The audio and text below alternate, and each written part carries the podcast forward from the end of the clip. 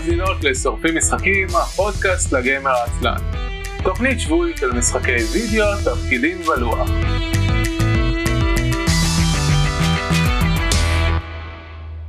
ערב טוב וברוכות הבאות לתוכנית השבועית של שורפים משחקים, עונה שש עשרה, פרק מספר חמש. אני אביב מנח. אני יהודה חלפון.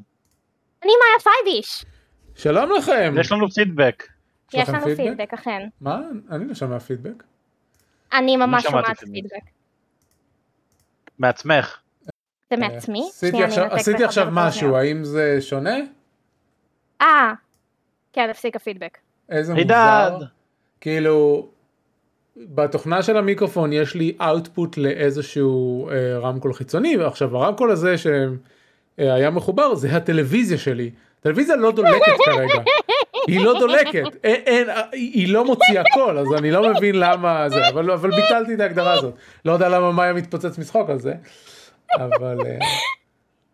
כי נורא קשה להצחיק את מאיה. כן, אה? אני רוצה לציין שלפני שעלינו לשידור בישלתי, ויש אצלי אורח, ופתחתי בקבוק יין, והוא שאל אותי, את הולכת באמת לעלות אחרי כאילו שטויה להקלטה של פרק, ואמרתי, אתה חושב שזאת תהיה הפעם הראשונה? אז כן. אני מופתע שזה לא קורה יותר. כאילו אכפת לנו, מה זה... כן, גם נכון. וואי, בפרק ה-שלוש מאות זה עלה לי מאוד מהר, I was half out, היה צחוקים. יאללה, בואו נתחיל את האשכרה פרק. בסדר גמור, אנחנו שורפים משחקים, הפודקאסט לגיימר העצלן, כל המשחקים כולם, אנחנו משדרים מדי שבוע בערוץ הטוויץ' טוויץ' דוט טי וי סלאש איי סל סופרים, ובדיסקורד איי סל נקודה מי סלאש דיסקורד, בשני מקומות תמצאו צ'אט שבו תוכלו לדבר איתנו במהלך השידור. הפרקים עולים לאחר מכן לאתר איי סל נקודה מי, שם תוכלו למצוא את כל פרקי העבר וקישורים להרשמה לאפליקציית הפודקאסטים המועדפת עליכם. אין היום חדשות ודיונים, כן יש הם, הם, כנסים ופסטיבלים שאנחנו נדבר עליהם, ואז משחקים, משחקים, משחקים. אז יהודה, אתה ראשון. אני ראשון, כן. אז שבוע שעבר הקלטנו ביום רביעי, ואז יום חמישי היה לי יום עמוס להחריד, ונפשי וחרה וקשה. ואז ביום שישי אחרי העבודה נסעתי לאדינברו, שזה שלוש שעות ברכבת מפה, כי יש את פסטיבל פרינג' היה כל החודש, אז החלטתי שאני צריך לעשות את זה, ונסעתי והייתי יומיים וחצי נגיד באדינברו, ותחנתי מופעים כאילו אין מחר, ראיתי בסך הכל... שבע עשרה מופעים, חלקם ראיתי באולמות, אז עליהם צייצתי בטוויטר, עשיתי גם סיכום אדינברו בטוויטר, שמתי לזה קישור, את השאר אתם פשוט יכולים לחפש ולמצוא את שאר הקשקושים שלי על המופעים. היו ממש אחלה מופעים, נהניתי הרבה יותר מהמופעים הקטנים מאשר מהגדולים, היו כאילו, זה מצחיק שפרינג' פסטיבל, יש שם מופעים, החל מ... אתה מגיע ואתה שני אנשים בחדר, כי אף אחד אחר לא קנה כרטיס, והאמן שעושה את זה לא עשה טיקטינג מספיק לפני, ופליירינג, אז אין מספיק אנשים, ויש אנשים כמו ביאנקה דל ריו, שהיא אחת מכוכבות הדרג הכי גדולות בעולם מגיעה, אז הכרטיסים למופע שלה נמכרו שלושה חודשים לפני ה... אוקיי, אני הולכת, אני הולכת לקטט hot take. הייתי עם חברים, כי הם הלכו במופע שלה בארץ, literally כל מופעי החימום, חוץ ממנה אהבתי אותה, אהבתי הרבה יותר. I don't like her style, and she's like low-key racist, low-key trans-medicalist, בהומור שלה, ואני פשוט לא, לא מתחברת לזה. אוקיי. ואז, אז מאוד... And fat shaming. ואז ראיתי, אז הלכתי, נהניתי הרבה יותר מהמופעים הקטנים, גם האמנים של המופעים הקטנים הרבה יותר מעריכים את זה שמישהו מגיע, וחלק מהמופעים הם חינם לגמרי, חלק מהמופעים זה pay as you can, חלק מהמופעים עולים כסף, היקרים יותר זה משהו כמו חמש עשרה פאונד לשעה, מופע זה לא נורא בכלל. מה זה, מה זה pay as you can? מה? מה זה pay as you can? pay as you can זה כאילו אתה יכול, יש מדרגות תשלום של בין אפס לעשרה פאונד, ואתה משלם חמישה פאונד, שישה פאונד, שבעה פאונד, כל מיני כאלה, ואתה גם שיפה לך תשלם. אז המופעים החינמים וה-pay as you can בסוף המופע בדרך כלל האמן עומד בחוץ עם דלי ואם נהניתם תשלמו לי קצת. והיה ממש מגניב. הלכתי למופע אחד, צייצתי עליו המון. עם לינק ההמבל בנדל בי לייק. מה? אביב בסוף של הפרקים עם הלינק להמבל בנדל בי לייק. אני הפסקתי כבר לתת את הכישורים שלנו בפרקים. כן. אז הייתי במופע אחד שהיה מדהים, צייצתי עליו בטוויטר, אני לא הולך לדבר עליו, צייצתי עליו מלא בטוויטר, דיברתי עם היוצרת שלו והיא אפילו כתבה על המופע שאני הייתי בו בבלוג שלה, שמתי קישור, שזה היה ממש מגניב. והחלטתי שאם אני נשאר פה בלידס, וכי אני ממש רוצה להישאר בלידס, אני הולך לפרינג' כל שנה. זה לא משהו שהייתי רוצה לעשות עם כולם, יש דברים שאני נהנה לעשות יותר עם אנשים, יש אנשים עם פחות, כי זה גם מופעים מיוחדים, זה דברים מיוחדים, זה צריך להיות בהלך רוח לראות פרינג', זה לא סתם אה, אה, כל אחד זורם על הדברים האלה, אה, ואם לא, אז כיף לי לבד, ואני יכול לעשות את זה לבד כל שנה, אז היי דאד, זה בערך כל מה שעשיתי מהפרק הקודם עד הפרק הנוכחי. מצוין, זה מלא דברים, אני לא, לא יודע מתי בפעם אחרי היה לי אנרגיה לעשות כל כך הרבה. שמח, okay. מצוין שנהנית, ובאותו זמן, מה הייתה במדבר? אם כבר מדברים על חוויות תיאטרליות כאלה ואחרות, אני הייתי בשושנת הרוחות. שושנת הרוחות הוא לארפ ישראלי, הוא רץ פעם אחת ב-אלפיים תשע עשרה, ואז הייתה קורונה, אז הריצה הבאה שלו הייתה עכשיו, כאילו ממש סופה שחרון הייתי שם. המחיר משתנה לפי כמה מוקדם הוא רוכשים, רוכשים כרטיס, ואם משדרגים את סידור הלינה, אם קונים את התוכנית ארוחות או מביאים אוכל לבד מהבית, כל מיני דברים כאלה. אני נגיד לגמרי אה, אה, שדרגתי, כי אני מעדיפה לישון בחדר עם מזגן ומקלחת פרטית רק לבנות של החדר, ולא לחלוק עם עוד מיליון אנשים. אבל כל הסדרי לינה היו ממוזגים, פשוט השאלה היא אם זה במיטה או מזרון על הקרקע, עם השירותים והמקלחת משותפים או, או של החדר. אני העדפתי לשלם קצת יותר ולשדרג, אבל גם הסדרי לינה של אלה שקונים במחיר הכי זול, שזה חמש מאות שקלים, הם ממוזגים ו- וסבירים, אף אחד לא שולח אותך לישון על החול במדבר. אה, אוקיי, שלושה ימים במדבר, באקדמיית קסם, דרמות, הרבה דרמות. uh, יש גם ממש סדנאות מדהימות בהתחלה של המשחק שעוזרות לך להיכנס קצת יותר לעולם, וחלק מהסדנאות האלה זה גם הנחיות סגנון משחק, והמארגנת פשוט עלתה ואמרה, שמעו, אנחנו, אנחנו יודעים שכל הדמויות על הנייר בגירות, וזה כאילו קולג' וזה, לכולנו ברור שאנחנו משחקים פה דרמה של חטיבת ביניים, נכון? כל דבר שקורה הוא הדבר הכי נורא שקרה, אם איבדת יד בקרב עם שד, ואם אין לך דייט לנשף, זה אותה דרמת דרמה. זה כמו השיחה שלנו על מונסטר הארטס. מונסטר הארטס, מאוד סטייל, זוכרים שדיברתי בזמנו על סוויץ'קראפט, המשחק של הקולג' לקוסמים ומכשפות? כן.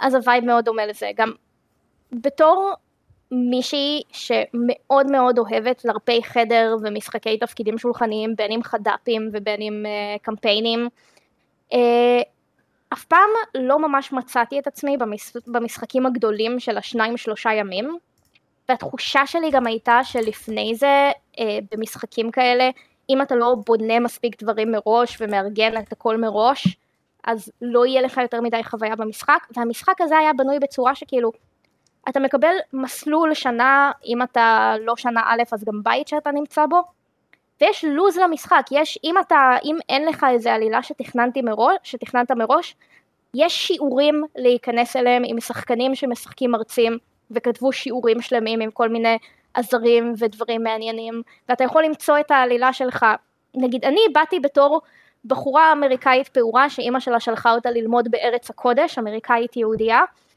שהיה לי בערב הראשון התקלות עם איזה שני בריונים, וליטרלי השיעור הראשון שלי על הבוקר היה שיעור תקסים שבו אה, זימנו מלאך, ובייסקלי המרצה רצח אותו מול העיניים של כולם בשביל לשאוב ממנו כוח, לאט לאט, תוך כדי שהוא משתף חלק מהתלמידים בתהליך, ובנקודה הזו אני פשוט, זה מה שנתן לי את הקו המנחה של הדמות שלי, כי זה הרגע שבו הדמות שלי עברה כמעט מיד רדיקליזציה, להיות כאילו אנרכיסטית קטנה ופושטקית ש, שנלחמת על המוסר שלה ואומרת שצריך להחריב את בית הספר הזה עד היסוד ולבנות אותו מחדש בצורה טובה יותר, ואני מסלול מרפא ועל כן אני ארפא את הרעה החולה שהיא על עולם הקוסמים שהיא שושנת הרוחות.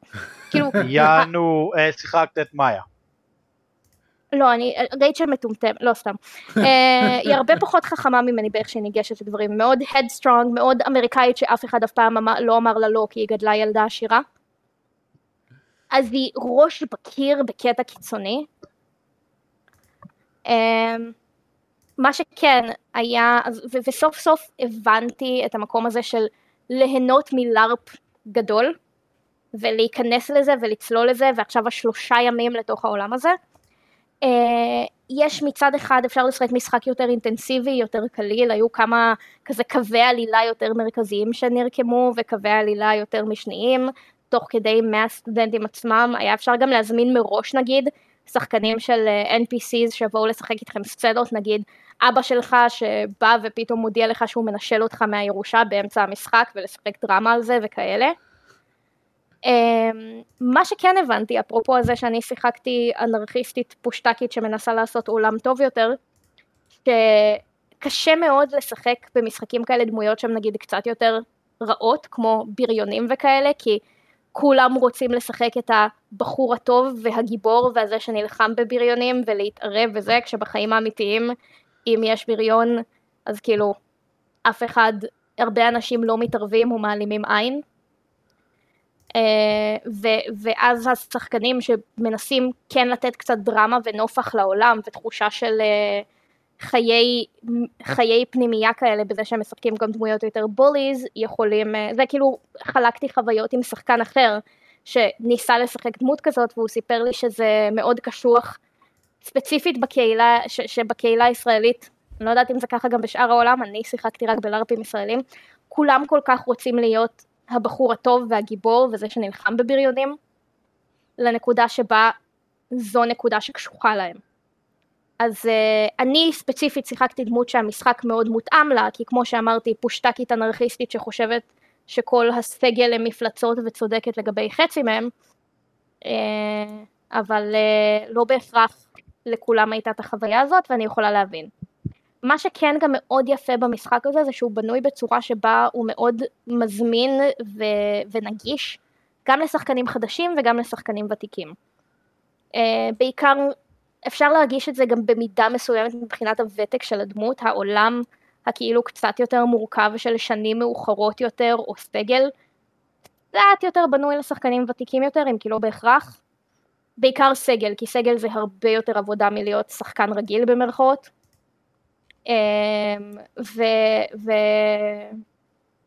וזה לארט שגם המשחק הוא בעולם מודרני ויש גם אנשים שמגיעים כאילו מהעולם החלמאי, שזה המילה של אנשים שאין להם קסם, אז חוץ משרביט שזה חפץ שלא בהכרח יש לך בבית, אתה יכול להיות בטישרט וג'ינס, והרבה אנשים היו בטישרט וג'ינס וזה עדיין תואם לעולם, אז יש לו, מצד אחד הוא כאילו קצת יקר יותר ממשחקים אחרים ישראלים, שהם לא כאילו עכשיו בלוקבאסטר וזה, אבל מצד שני הרף כניסה של מה אתה צריך להביא איתך ולהכין מראש, הוא הרבה יותר נמוך ממשחקים אחרים שהייתי בהם, פלוס יש בו את החוק שאתה לא מת לאורך המשחק, כאילו אחד מהחוקים זה nobody dies, כי אף אחד לא ייהנה בנשף סיום אם מישהו מת, והחוק השני הוא שבעצם המשחקים, דמויות וכאלה לא ממשיכים ממשחק למשחק, ואז סוף סוף בלארפים מתמשכים ישראליים, כמו נגיד לדוגמה ליברה, אם כי עשו לו קצת התחול לפני כמה זמן,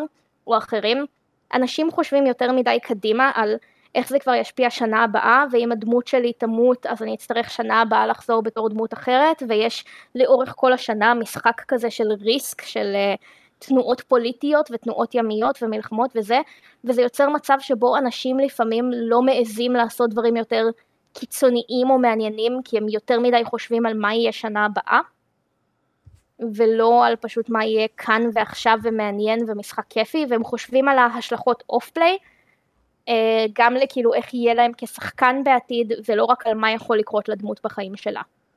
והמבנה הזה של המשחק הופך אותו להרבה יותר גם מקום לדרמה, וזה גם מה שאני מאוד אהבתי בלרפי חדר לעומת לרפים גדולים, זה העניין הזה שיש את המחתום כניסה ההרבה יותר נמוך. אז בשבילי, בתור שחקנית שהרבה פעמים מאבדת את עצמה במשחקים עם מחסום כניסה גבוה, זה מאוד קסם לי. והמארגנים האלה, אני יודעת שהילה גרגורי, גודי בן חורין, ליאן ידידיה, יש גם בטח עוד כמה, זה פשוט השמות שעולים לי בשלוף. באמת כאילו יוצא דופן. היה נהדר, אני מאוד נהניתי, והבנתי גם שהרבה הרבה שחקנים שהיו, בין אם הם היו חדשים ובין אם הם היו ותיקים, מצאו את המקום שלהם. תגידי, פרסמת את הלינק לפרודקאסט איפשהו? כן, פרסמתי אותו בקבוצה של שושנת הרוחות, יש הרבה מאזינים אקראיים. כן, בגלל זה שישה אנשים חדשים הצטרפו לשרת בעשר דקות האחרונות. שלום לכם אנשים חדשים. מקווה שתישארו פה גם אחרי שמאיה תלך.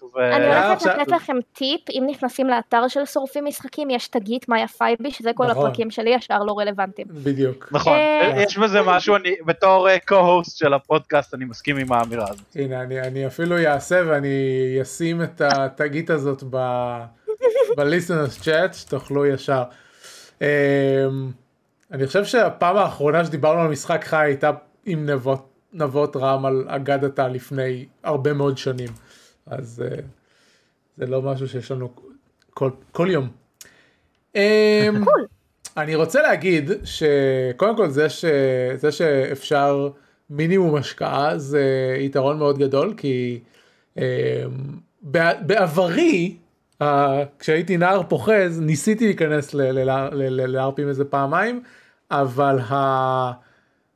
ההכנה המוקדמת ממש מרתיעה, ואני לא בן אדם שאוהב להתעסק עם דברים ולהכין תלבושות ולהתכונן מראש, אז זה נשמע טוב, אם כי אני בחיים לא אלך לעשות לר באמצע אוגוסט במדבר, זה פשוט לא הולך לקרות. כאילו כל הכיתות היו ממוסגות. באמצע דצמבר אפשר לשכנע אותי. אוקיי. כל הכיתות היו ממוזגות, אז כאילו חוסני במעבר בין הכיתות זה לא היה כזה נורא מבחינת חום. תקשיבי, אני יושב פה אצלי במשרד שלי במהלך היום, ואני עדיין מזיע גם עם מזגן, אז זה לא... מזגן לא פותר את כל הבעיות של הקיץ. אוקיי. אבל מגניב שנהנית, ויופי, ונהדר, ותחזרי לספר לנו על עוד לרפים בעתיד. וכעת נעבור למשחקי וידאו, אז אם לא מעניין צריכים משחקי וידאו, כן, כל המאזינים שבאו רק בשביל מאיה, למרות שאני מאוד אשמח אם תישארו, אני מקסימה ונהדרת ואני מביאה טראפיק עכשיו, אז בכלל נכון. טוב, בואי נדבר על Cult of the Lamb ששנינו שיחקנו, את בסוויץ' ואני בפלייסטיישן. אז ככה, דבר ראשון, גד המשחק הזה נראה טוב, אוקיי? הוא נראה כל כך טוב, כל הדברים מעוצבים לעילה, אני עפה על זה, באמת. אה, אה, אני גם מאוד אוהבת כשברוגלייקס יש כזה הסבר קנוני על למה אתה מת וחוזר כל הזמן. כן. זה משהו שמאוד אהבתי בהדס, ואני גם מאוד אוהבת כאן, כי המשחק מתחיל בזה שהורגים אותך, ואז איזשהו ישות great old one אומרת לך, שמע, אני רוצה אותך חי כדי שתעשה לי קאט, ומחזיר אותך לחיים. ומעכשיו אתה יודע שהוא פשוט מחזיר אותך, כי הוא רוצה שתתחזק את הקאט שלו. כאילו, זה משהו שמאוד כזה נחמד. שאני, אני, אני לא אוהבת שברוגלייקס אתה פשוט מת וחוזר, ואין כזה כן. הסבר, אין פליי, חמוד, ואני עדיין מדברת בלרפית. לא, זה הסבר... כן, אינפלט מתכוון הסבר בסיפור, בעלילה של המשחק. זכור, אני לא זוכר איפה זה היה. אה, בסטארדו ואלי, בסטארדו ואלי זה לא רוגלייק, אבל יש לו את, האלמנט, את האלמנטים האלה של, של הדמות שלך יכולה להתעלף או למות ב, במהלך ההרפתקאות שלה, בין אם נשארת לה, אה, אה, עד מאוחר מדי בלילה, ובין אם מפלצות הרגו אותך, ושם התירוץ זה שמישהו מצא אותך וסחב אותך חזרה הביתה, ואז, ו, והם לוקחים לך כסף מה, מהארנק כפיצוי. אני הרבה פחות אוהבת את לא. אלה מאשר נגיד, Hades, שבו אתה מתחיל מעולם המתים, אז כאילו זה מחזיר אותך הביתה. כן, כן. כן. בעד זה, זה, זה, כן. זה מחובר לעלילה, לפחות, כאילו, אני לא יודע עד כמה רחוק זה הולכים עם זה ב-Cult of the Lamb, אבל בעד זה, זה מחובר לעלילה באופן כל כך הדוק, במובן כן. של... זה, הקטע עם המוות ולחזור ל-House of Hades מחובר לחלוטין לכל הלופ של המשחק. כן, זה גם מה שהדרך היחידה לקדם עלילה זה למות. כן, basically. נכון. זה גם, זה בנוי מאוד, זה משהו שהוא בנייה מתוכנית, יש סרטון נפלא של פוליגון על Hades, אני יכולה להוסיף את הלינק אם תרצה, זה ממש דברים שה, שהמעצבים והמפתחים של המשחק דיברו עליו, ש... הם רצו שלמות ירגיש כמו לחזור הביתה. בגלל זה הדבר הראשון שאתה רואה מולך, זה כאילו את הכלב שלך שאתה יכול ללטף כשאתה נכנס הביתה, וכל המשפחה שלך שם, וזה הם רצו שהתחושה שכשאתה מת, אתה תרגיש שאתה חוזר הביתה. זה מאוד מכוון. כן. אם להיות ניטפיקי בהאדס, הדבר הראשון שאתה נתקל בו שאתה חוזר, זה את אורפיוס צוחק עליך. היפנוס, לא, לא, היפנוס ששואל לך, have you tried like not dying? Exactly. זה היפנוס שצוחק עליך בנסיבות המוות האחרונות שלך. היפנוס הוא בייבי. אבל כן, כל טוב תלם. משחק נפלא, אני גם, יש לי את ה... שילוב של זה בו בזמן מעצבן אותי, אבל גם מעניין שהנשק והירייה הראשונית שאתה מקבל הם אקראיים לחלוטין. Mm-hmm. שזה מצד אחד נותן אתגר, מצד שני, לפעמים העובדה שכשאתה מת, אתה מאבד faith, זה כאילו, ואתה מת במרכאות על לא עוול בכפך, אם יצא לך נשק זבל, או נשק בלי אפקט מיוחד, או נשק שאתה פשוט פחות proficient איתו, מבאס. מבאס. ובעיקר, אם יש לך את הבאג שאני לא יודעת אם הוא קיים בגרסת הפלייסטיישן, אבל הו-הו, הוא קיים בגרסת הסוויץ', שאני ממש מקווה שיצא איזה פאץ' לתקן את זה בקרוב, כי כאילו זה כמעט גורם לי לפעמים להתחרט ששילמתי עליו ולא חיכיתי, זה שריטואלס לפעמים, שזה אגב אחת מהדרכים להעלות מאוד מהר ובבת אחת פייט אחרי שמתת, לפעמים יש באג שזה פשוט נתקע, ואז אתה צריך לעצור, לעשות סייב, לחזור, ואז יש ריטואלים מסוימים שקיבלת את האפקטים של הריטואל כשחזרת, יש כאלה שלא, ואם היית צריך את האפקט בשביל קווסט מסוים, נגיד להחזיר לחיים מאמין ספציפי שלך, אתה לא תוכל לעשות את הקווסט הזה, כי הוא חזר לחיים, אבל הקווסט לא קלט שהוא חזר לחיים, אז אתה לא יכול לעשות עוד טקס החזרה לחיים, להחזיר אותו, כי הוא כבר חי, וזה כאילו כזה מאוד מתסכל, וזה אחד מהדברים שממש גורמים לי לעצור ולהניח את הסוויץ' בצד. פלוס, לפעמים חלק מהאלמנטים של המנג'מנט הקטנים, כמו נגיד זה שאם יש לך חווה, אתה צריך בעצמך לקטוף את כל הפירות, כי המאמינים שלך לא יודעים לקטוף פירות, הם יודעים לזרוע זרעים ולהשקות ולהשגיח, הם לא יודעים פשוט לקטוף את הפירות אחר כך, ואז אני צריכה לעבור שיח שיח ולעשות pick berries, pick berries, okay. pick berries, מוציא אותי מדעתי, ויש סיבה שאני פחות אוהבת משחקים סטייל Animal Crossing, וזה אחד מהם, אז עם כל הכבוד לזה שהאדיס ואנימל קרוסינג שכבו בטקס קטולואידי תחת הירח האדום או משהו ונוצר המשחק הזה, אולי הייתי מעדיפה שהאדיס יהיה קצת יותר אדום במערכת היחסים הזאת, עם כמה שזה אגריאס הוא בוטום. בכל מקרה, he's a bottom in all of his relationships and we love him for that. He is a very proud bottom twunk, which is twink and hunk mixed together. Um, Yes, אני לא יכול להעיר על האסטרטגיה של המשחק, כי עוד לא הגעתי רחוק מספיק, ואני גם לא יודע אם יהיה לי את הבאג הזה. כרגע יש, העניין הטכני היחיד שאני נתקל בו בפלייסטיישן חמש, זה שכשעוברים יום, המשחק נתקע לכמה שניות. זה גם לי יש, כן. הבנתי שיש את זה בכל הגרסאות של המשחק. אוקיי. אז זה בעיה שיש במשחק. אני כן לגבי המיקרו-מנג'מנט, ואני לא יודע אם אחר כך יש בניין או משהו שמטפל בזה, אבל זה שאתה צריך לעבור פולוור פולוור, ולתת להם בלסינג, או לחלק להם הוראות, או וואטאבר, אז זה סוג המיקרו-מנג'מנט שהורג אותי. אני גיליתי שהסוד הוא לכל פולוור חדש שמגיע לתת את ההנחיה build buildings או tend to farm, ואז כאילו אם אין מה לעשות הם מתפללים, אם יש מה לעשות, they tend to the farm or build buildings. מעניין, אוקיי. כמו שאמרתי, עוד לא הגעתי באמת לבחון את האסטרטגיה, כי אני שיחקתי בו אולי שעתיים, אבל אני דווקא מוצא את עצמי ברגשות הפוכים אלייך, אומנם אני לפעמים לא התחברתי ל-Animal Crossing, אבל אני רוצה, אני כרגע שבשלבים שאני נמצא במשחק, אני רוצה יותר מהאלמנטים הניהוליים, ופחות ללכת למבוכים שם, בקטע של, בשני סשנים, שיחקתי קצת אתמול וקצת היום, ופעמיים כשסיימתי את הקווסטים, והגעתי למצב שאני צריך לחזור למבוך לעשות עוד משהו, וזה כזה, לא בא לי לעשות עכשיו עוד מבוך, נמשיך אחר כך. אז זה כרגע הרגשה שלי לגבי המשחק. המשחק הזה דווקא דומה למשחק אחר שדיברנו עליו לפני כמה שנים, שנקרא מונלייטר. מונלייטר עושה בדיוק אותו דבר, כמו, כמו Cult of the Lamb, רק שבמקום את הניהול חווה, יש ניהול חנות.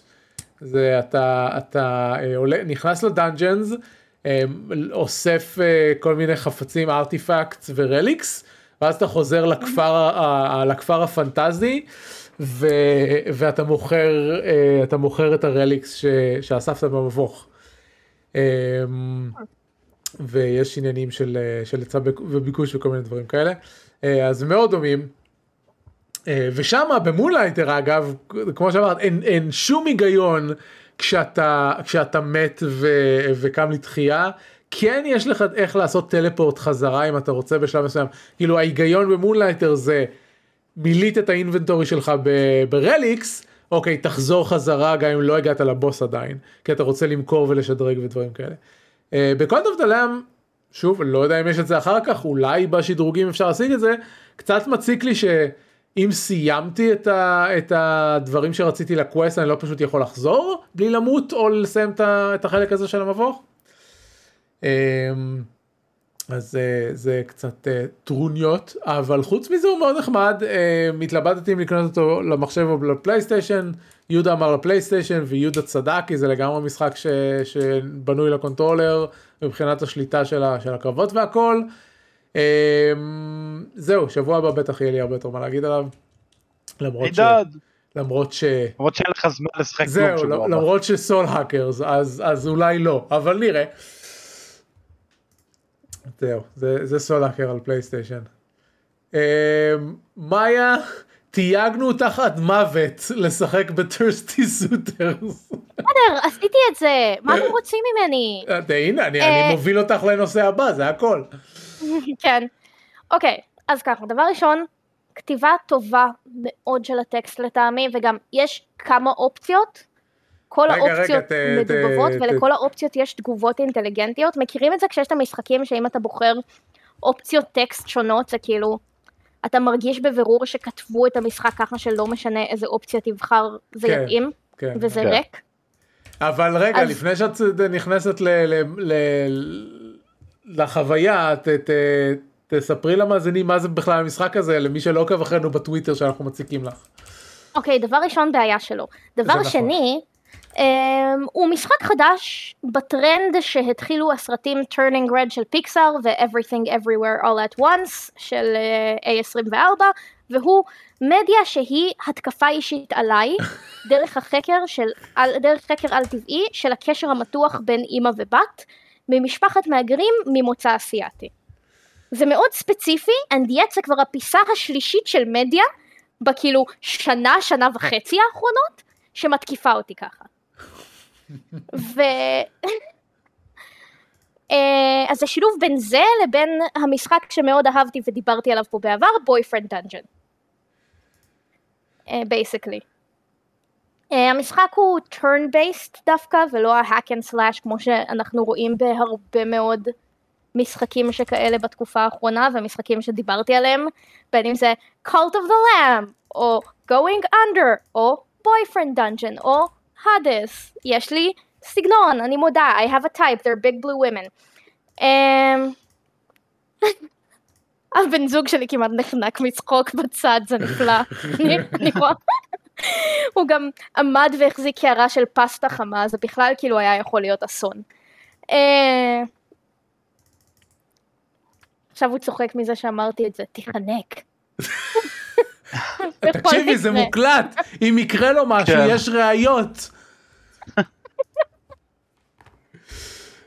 בכל מקרה, אז המשחק הוא דוגרי, כאילו הכי דוגרי, החלטתי במכוון לא לקרוא את התקציר שוב לפני שנכנסתי לדמו, אז אני זוכרת במעורפל שזה Boyfriend Dungeon עם השפעות של מיתולוגיה הודית, והדמות הראשית היא גם הודית אמריקאית, ו- או, כן, הודית אמריקאית, ומאוד מרגישים את, ה- את ההוואי של משפחות מהגרים הודיות שרקום בכל uh, חלק של המשחק הזה. אני גם מאוד אוהבת את זה שהם נתנו לה שם שהוא מאוד traditional Indian. אני לא זוכרת איך השם המלא, הכינוי קיצור זה ג'אלה, זה ג'איה משהו, פשוט כולם קוראים לה ג'אלה חוץ מרגע אחד במשחק שבו מישהו אמר את השם המלא שלה פעם אחת, אז אני לא זוכרת. המוזיקה,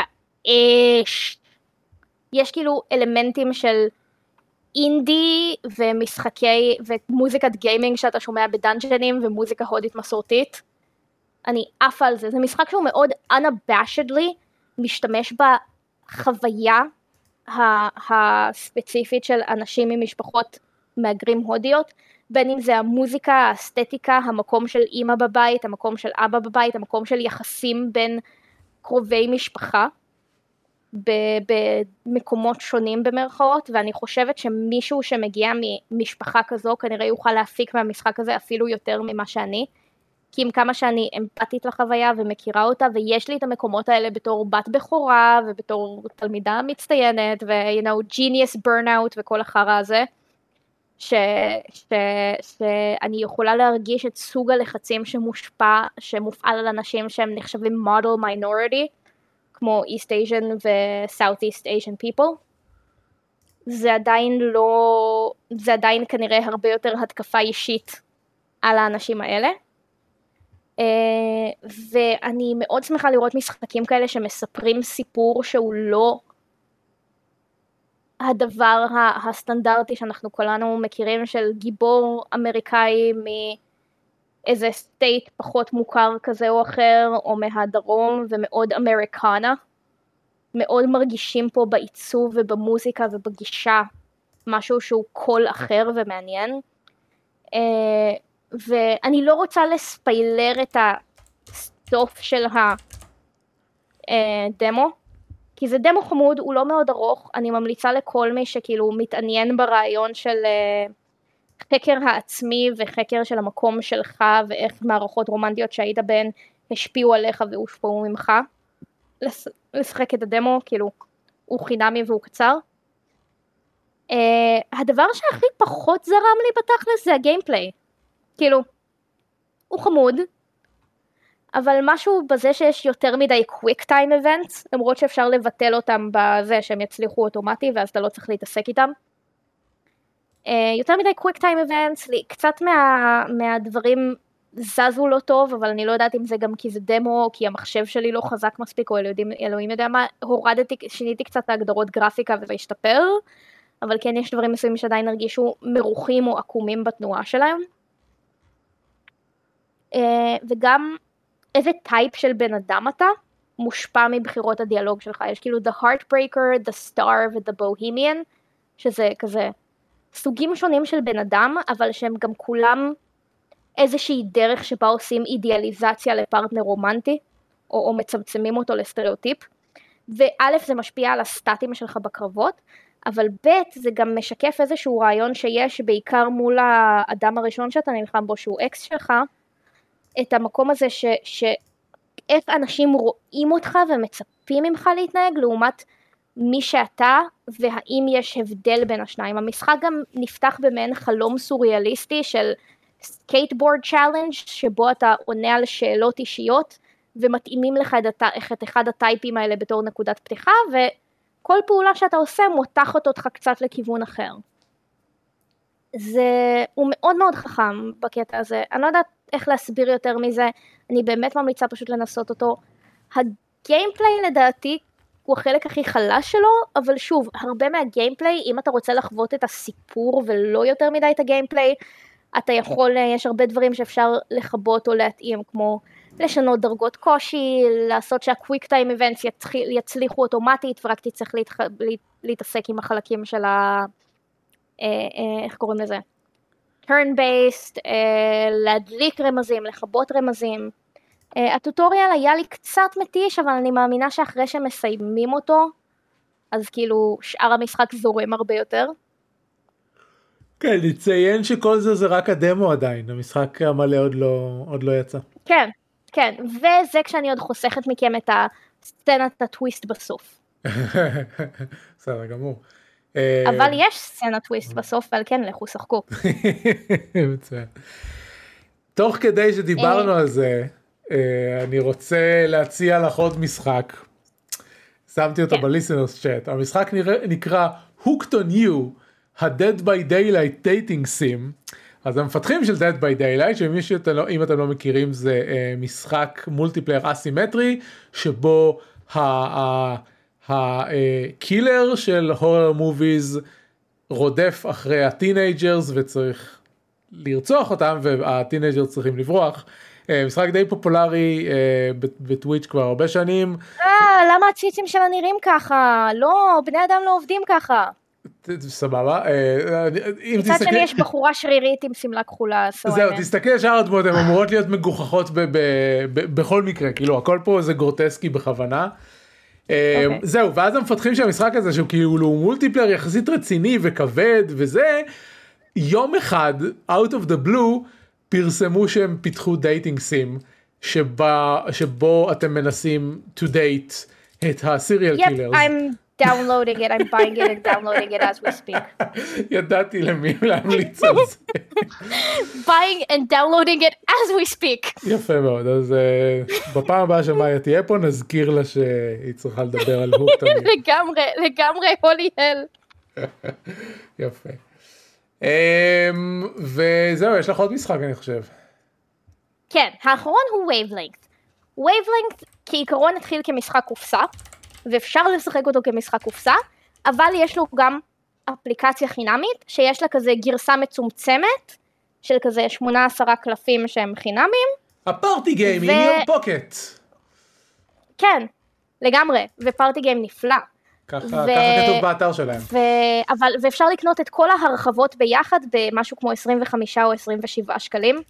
אז כאילו, אם אתה משחק את הדמו ורואה שתעף על זה, זה גם לא יקר לקנות את הגרסה המלאה. זה משחק שראיתי אותו בפעם הראשונה בסרטון של פוליגון שחוזרים פה שוב לפני שנה או שנתיים, שמתי גם בהערות הפרק את הסרטון שלהם משחקים אותו והתלהבתי ממנו ממש, אבל היה יקר להזמין אותו לארץ, הסתכלתי באמזון בזמנו והמשלוח היה לא להיט, וסוג של שכחתי מזה, ואז אה, בעודי מסתכלת, כפי שאנחנו יודעים לי יש את פינת המובייל שאני מביאה משחקי מובייל איכותיים ושטויות כאלה, איכותיים, ו... בונה, כל משחק מובייל שאני הבאתי פה, היה יצירת אומנות, תסתום את הפה שלך. את לא תגידי לי לסתום את הפה שלי, אני לא אביב. אהבתי שאנחנו שנינו מסכימים שלאביב מותר לי. גם אביב מסכים להגיד לי שמותר לך. זה כזה מאוד פארטי גיים, שהוא כאילו פארטי גיים קליל, אבל הוא מביא לדיונים מטופשים וסוערים בו. אה, רגע, אני רק אסיים. אז נכנסתי למשחקי מובייל, כדי לראות אם יש למשחק מובייל שקורץ לי לסיקור לפרק, וראיתי אפליקציה שנקראת Wavelength, ונזכרתי שהמשחק הזה קיים, והארט היה נראה לי דומה לסגנון ולצבעים של המשחק, לחצתי על האפליקציה וראיתי באמת שזה גרסת אפליקציה של משחק הקופסה, הוא שממש התלהבתי ממנו בפרק של פוליגון לפני שנה שנתיים.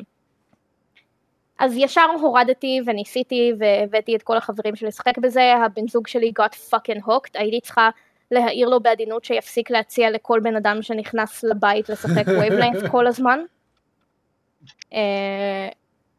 ו... לא, אוקיי, לפעמים זה כבר נהיה יותר מדי. יש לו עבודות לסיום תואר להכין, ואני פרטנרית אחראית. יפה מאוד, כל הכבוד. הקונספט הוא פשוט. כל שחקן מקבל ספקטרום שמתוח בין שני צדדים. הצדדים יכולים להיות הפכים פשוטים, כמו חם וקר, וזה גם מה שיש בווידאו הטוטוריאל באפליקציה, והם יכולים להיות קצוות יותר עמומים, כמו נגיד חיות עגולות מול חיות קוצניות, או סנדוויץ' ולא סנדוויץ'. השחקן שמקבל את הספקטרום רואה נקודה על הספקטרום, בדוגמה שלנו נגיד נשים אותה בדיוק באמצע בין חיות עגולות וחיות קוצניות, והוא צריך לרמוז לשחקנים האחרים, שיראו בעצם מה שני הקצוות, אבל לא הנקודה שהוא קיבל, מה הנקודה שהוא קיבל. במקרה הזה, השחקן נגיד, אם זה בדיוק באמצע בין חיות עגולות וחיות קוצניות, הוא יכול להגיד קיפוד, כי קיפוד הוא גם מאוד עגול וגם מאוד קוצני. וכאן מתחיל הבלגן, כי השחקנים האחרים מתחילים בדיון סוער על מה זה קיפוד. האם הוא יותר עגול? האם הוא יותר קיצוני? קוצני? למה? נותן הרמז. מה אנחנו היינו אומרים כשהוא אומר יותר עגול או יותר קוצני? האם הוא בן אדם שאוהב קיפודים וחושב שהם נורא חמודים ורקים והוא ישים את זה ביותר בעגול? האם הוא בן אדם שיש לו חוויה טראומטית עם קיפוד ואולי יגיד שהוא יותר קוצני? אלוהים ישמור איפה מתחילים. נכנסים לדיון סוער, ככל שיש יותר שחקנים הדיון יותר סוער. ומי שנתן את הרמז אסור להשתתף, הוא צופה מהצד בחברים שלו נלחמים עד המוות על שטויות. ורק כשהם מגיעים להסכמה סופית שכולם לוחצים אגרי, בין אם הם נכנעו, נרצחו או מסכימים, חושפים את הנקודה ומקבלים נקודות לפי כמה אתה קרוב. אם אתה בדיוק על הנקודה זה ארבע נקודות, קצת רחוק יותר שלוש נקודות וכו'. ובסוף בעצם מבינים כמה אתם מכירים אחד את השני וכמה אתם יודעים, אולי ואולי לא, וכמה אתם, איך אומרים, משדרים על אותו אורך גל,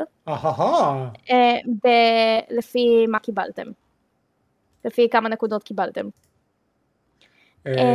גם המשחק מצד אחד באנגלית, מצד שני, בגלל שכל המידע חשוף חוץ מהנקודה על הספקטרום, זה גם מאוד נגיש, כי גם אם יש לכם חבר שפחות מבין אנגלית, או פחות טוב במילים מורכבות וכאלה, הוא יכול פשוט לשאול אתכם מה המילים אומרות. נשמע קצת דומה ל-Code Names. כן ולא, השרירים, כאילו הנקודות במוח שזה מפעיל דומות לי ל-Code Names, אבל האופי קצת אחר, פלוס יתרון גדול שלו, ניתן לשחק בו רק בשני אנשים. כאילו, מספיק שני אנשים ואתם כזה אחד מול השני, אז אתה לא רב עם אנשים אחרים, אתה רק מנסה לחשוב מה הבן אדם מולך חושב, אבל סופר נגיש, פלוס הארט והגרפיקה שלו, כל כך חמודים, ואתם יודעים שנורא קל לקנות אותי עם אסתטיקה יפה. זה משחק שרציתי עוד לפני שראיתי את האסתטיקה של האפליקציה, אבל I see pretty things I download. מאוד קל. יש כל כך הרבה משחקים שהורדתי נטו כי הגרפיקה עשתה לי את זה, ואז עשיתי שתי שניות של משחק והייתי כזה איפס ומחקתי, אבל אחת מהדרכים הכי טובות זה, זה shine, you know, pretty colors and flashing lights, וגרפיקה מעניינת מול הפנים שלי, והגרפיקה של האבטרים והעיצוב של האפליקציה מקסימים, פשוט מקסימים, אפילו יותר יפים מבמשחק בגרסת הלוח, וגם בגרסת הלוח הוא מאוד חמוד ואסתטיקלי פליזינג. קול, מצוין. Mm-hmm. אה, אולי אני אציע את זה לצוות, לערב צוות הבא שלנו. כן. אה, ולדעתי ש... עד עשרה אנשים המשחק, אז זה גם כאילו מתאים גם לקבוצות גדולות יותר. זה פשוט עושה מודיפיקציה למספר הרמזים פר אדם. נגיד, אם אתם משחקים רק שני אנשים, כל אחד נותן שלושה רמזים. אם אתם שמונה אנשים, כל אחד נותן רמז אחד. קול. כדי שזה לא יימשך לנצח. כמו השיחה הזאת, למשל. סליחה, אתה מזמין אותי כשאין לך על מה לדבר. אתה יודע שאני פה ואני אחפור במשך שעה שלמה. בסדר גמור, אז אפרופו ערבי צוות, היה לנו ערב צוות ביום חמישי, ושיחקתי לראשונה, הבן אדם האחרון על הפלנטה שלו שיחק, Among Us, כשהמשחק הזה היה על היית התורן בטוויץ' לא נגעתי בו, אז עכשיו... אז עכשיו, אז עכשיו יצא לי עם הצוות. אני רוצה להגיד שאם זה לא היה עם הצוות, כנראה שלא הייתי משחק בו. הוא גם, to be honest, לא, לא ממש משחק מעניין. אני לא יודע למה הוא כל כך פופולרי. אם מי שלא מכיר, Among Us זה וריאנציה של מאפיה סלש werewolf סלש מהדברים האלה. I beg to differ. את יכולה to beg to differ, זה, זה, זה עדיין משהו. יש, יש צוות של אסטרונאוטים שצריכים לפתור, כל אחד יש תקלות רנדומליות, ויש אימפוסטר, והאימפוסטר צריך להרוג את, את כל הצוות. בתלות בגודל הקבוצה אפשר אימפוסטר אחד, שני אימפוסטרים, תלוי. ואני רוצה להגיד שהמשחק מהצד של הקרו ממברס, נהיה ממש משעמם אה, עם, ה, עם האימפוסטר לא מאוד אקטיבי. אה, יצא לי להסתובב בחוסר מס, אה, גם אה, לוקח זמן עד שאתה מכיר את המפה, אתה לא יודע איפה דברים כל כך אה, נמצאים, אה, כן אפשר לפתוח את המפה ש, שיראה לך איפה המשימות שצריך, אבל עדיין הניווט בתוכו, ויש אה, גם מבחינת הגרפיקה של המשחק, קצת קשה להבדיל בין איפה יש דלת, איפה יש אה, קיר, איפה אתה יכול לעבור, איפה אתה לא יכול לעבור. אה, כשהמשחק עובד, הוא עובד והוא סבבה, אה, הייתי פעם אחת האימפוסטר, והצלחתי לעשות כמה מערבים מוצלחים לאנשים, היה כיף, אה, פעם אחת ניצחתי כאימפוסטר, פעם אחת גילו אותי וזרקו אותי ללאבה. אז, אז כשהוא עובד הוא עובד, אבל כשהוא לא עובד הוא משעמם ממש, וכנראה שלא הייתי משחק במשחק הזה אם זה לא היה כאילו ערב צוות עם אנשים שאני גם ככה מקשקש איתם ונחמד. אז זהו, זה החוויה שלי מהמונג אס. על כל טוב טוב דיברנו. ועכשיו אפשר לעבור לציפיות לעתיד. ציפיות לעתיד! מה היה? אני רוצה עוד שושנת הרוחות אתמול. אבל אין, אז תחכי, אז עזבו לך, עצוב. אני אחכה, אני שמעתי שמועות שירח אדום, שזה לארפ אחר באותו עולם, אבל כאילו יותר אגרסיבי ואפל, שרץ פעם אחת, עלול לחזור, כי אחת מהמארגנות משדלת מארגנת שנייה לשתף פעולה איתה. ונראה, אם זה יקרה, מה טוב. יופי, מגניב. אני הולך בתקפה לשחק Two Point Campus, כן? שחק עם השם האידיוטי הזה, הוא נשמע לי כיף, למרות שהסוף שבוע זה באנגליה הוא סוף שבוע ארוך, יש לנו את ה-End of Summer בין Holiday ביום שני, אז האוניברסיטה החליטה לפנק אותנו ולתת לנו גם את יום שלישי חופש, אז יכול להיות שאני פשוט אצא לטיול לאורך הסוף שבוע, ואז אני לא אשחק כלום גם לשבוע הבא. בסדר גמור, מצוין, לטייל זה טוב. בסדר, אני בדיוק מסיימת להוריד את Hooked on You, אז יהיה לי מה לדבר שבוע הבא. את לא באה שבוע הבא. את לא פה שבוע הבא, יש לנו את שני הפרקים הקרובים מתוכננים כבר. אוקיי, אז עוד שלושה שבועות, כשיגמרו לכם האורחים ותביאו אותי שוב. לעולם לא יגמרו לנו אורחים, אבל את יכולה לבוא, אין בעיה. את יכולה לבוא תמיד, את פשוט יכולה לשבת באודיאנס ולהכניס את עצמך לפה. זה האמת שזה נכון. אצלי, כמובן שסול האקר שתיים, כמו שדיברנו שבוע שעבר, מיד אחרי התוכנית בשבוע שעבר, קו קארנג' עשה early look של סול האקרס, ובתוכנית אמרתי, אני עוד צריך כאילו... אני מאוד נלהב ממנו ואני מצפה לו, אבל אני צריך לראות שהוא יצא ואיך הוא וכזה, ואז הוא בום, הוא בא ועושה לי early look בדיוק בשביל מהסיבה הזאת, כדי שאני אראה שהמשחק טוב ואני אקנה אותו. אז המשחק טוב. המשחק... זה היה משעשע, אני כבר הפרק, אביב כזה עשר דקות אחרי זה שולח לי, קומק משחק את זה, אחרי חצי שעה, טוב אני קונה את המשחק. כן, כאילו... קשה, קשה, מבחינת העלילה אי אפשר עדיין לדעת, כי, כי זה משחקים, כל המשחקים האלה הם הרי אקספוזיציה של עשר שעות, אז אי אפשר לדעת מה יהיה מבחינת העלילה, אבל מבחינת המכניקה עושה רושם ממש ממש טוב, זה נראה מאוד פרסונאי, גם, גם זה מאוד stylized בסגנון פרסונה, כי אחד הדברים שהציקו לי לגבי שין מגאמי טנסי חמש, זה שהמשחק נראה כמו ג'י אר פי ג'י גנרי, בניגוד לפרסונה חמש, אתה לא יכול להגיד עליו שהוא גנרי בשום צורה. אז, אז Soul Hackers שתיים נראה הרבה יותר קרוב לפרסונה מאשר לשין מגאמי טנסי. אז, אז כן, אז את ה-מאה חמישים שעות הבאות של בחודשיים הבאים זה כנראה יהיה זה, בתקווה שהעלילה לא גרועה. אבל חוץ מזה, בזירת יצאו משחקים מעניינים ש, שאני רוצה לנסות, אז חוץ מ-Cult of the Lamb שדיברנו עליו, יצא משחק שנקרא Bear and Breakfast, וזה משחק שבו... I'm sorry, what? Bear and Breakfast? Yes. Yeah. זה משחק okay, שבו אנחנו משחקים דוב שמנהל בי אנד בי. אומי גאד, אומי גאד. את רואה, בשביל זה את פה, בשביל שאני אביא לך את כל המשחקים האלה. אז, אז הוא ממש משחק חמוד. Um, הוא גם כאילו טיפה בדומה ל... אין פה את האלמנטים של, של רוגלייק, אבל אתה כן צריך כאילו לטייל ב, ב, בסביבה מסביב, ולעשות סלווג'ין של כל מיני, של כל מיני חפצים, כדי לחזור ולבנות את ה-בי אנד בי שלך, אז, אז הוא מאוד חמוד. ראיתי אותו קצת בטוויץ' ואין ספק בכלל שזה משחק שאני רוצה לשחק, אז הוא ברשימה, הוא לא נמצא בגיימפאס לצערי, ומשחק אחר ברשימה, קצת נמוך יותר ברשימה, כי הוא עדיין ב-Early Access, זה Farthest Frontier, זה משחק שפיתחו Great Entertainment, שאם אתם מכירים אותם, זה החבר'ה מאחורי Grim Dawn, וזה דיפרצ'ר מאוד מאוד קיצוני מגרים דון, כי זה משחק City Building. זה משחק שמזכיר בסגנון שלו Survivor City Building, כמו Banished למשל. זהו, והוא מאוד, הוא נראה טוב מבחינת סטטית, הוא מאוד מעוקצה, ראיתי אותו קצת בטוויץ' ויוטיוב, ואפילו בשלב שהוא נמצא ב-Early Access, הוא כבר יחסית עמוק, אבל אני, כאילו, זה כנראה ייקח קצת זמן עד שאני אגיע אליו, ואני רושם אותו בתור potential game to play. זהו, יש, אנחנו מגיעים... יש לי הכרזה אחת שאני הולכת לבקשת אנשים מסוימים להכריז, ואני צריכה שתחזרו אחריי בלי לשאול שאלות. I can't promise anything, yes. פסטה אלפרדו. אני לא הולך לחזור אחריך, לא. מה, אתה מגיד פסטה אלפרדו?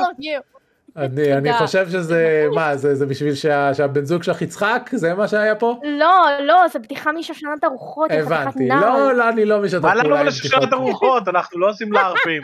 אנחנו לא משתפים פעולה עם בדיחות פנימיות שהן לא שלנו פנימית.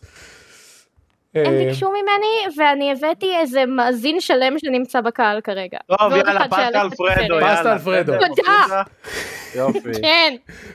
כופפת את ידינו. מה שרציתי להגיד לפני שמה יתחיל לבלבל את המוח, זה שאנחנו מגיעים לחלק... לפני חמש עשרה שנה? כן, לפני חמש עשרה... אני בת עשרים וחמש, והתחלתי לדבר בגיל שנה וחצי, אני מבלבלת את המוח כבר עשרים ושלוש שנה לפחות. בסדר, גמור. מה שהתכוונתי להגיד... זה שאנחנו מגיעים לשלב של השנה שמתחילים לצאת משחקים ברפיד פייר, סוף אוגוסט אל תוך ספטמבר, אני לא יודע, אבל אוקטובר נובמבר יהיו מפוצצים, יש לנו את God of War Ragnarok, יש לנו משחקים אחרים שאני לא זוכר, אבל יש מלא, יש מלא משחקים חדשים שהולכים לצאת בתקופה הקרובה, לא חסר. טוב, זה הכל הפעם. זה היה פרק שש עשרה אפס חמש של שורפים משחקים. את כל הפרקים אפשר למצוא באתר אקסטנד נקודה מי, אותנו אפשר למצוא בטוויטר, וזה היה כל הפעם. נתראה בפעם הבאה. נתראות. נתראות. פסטה אלפרדו.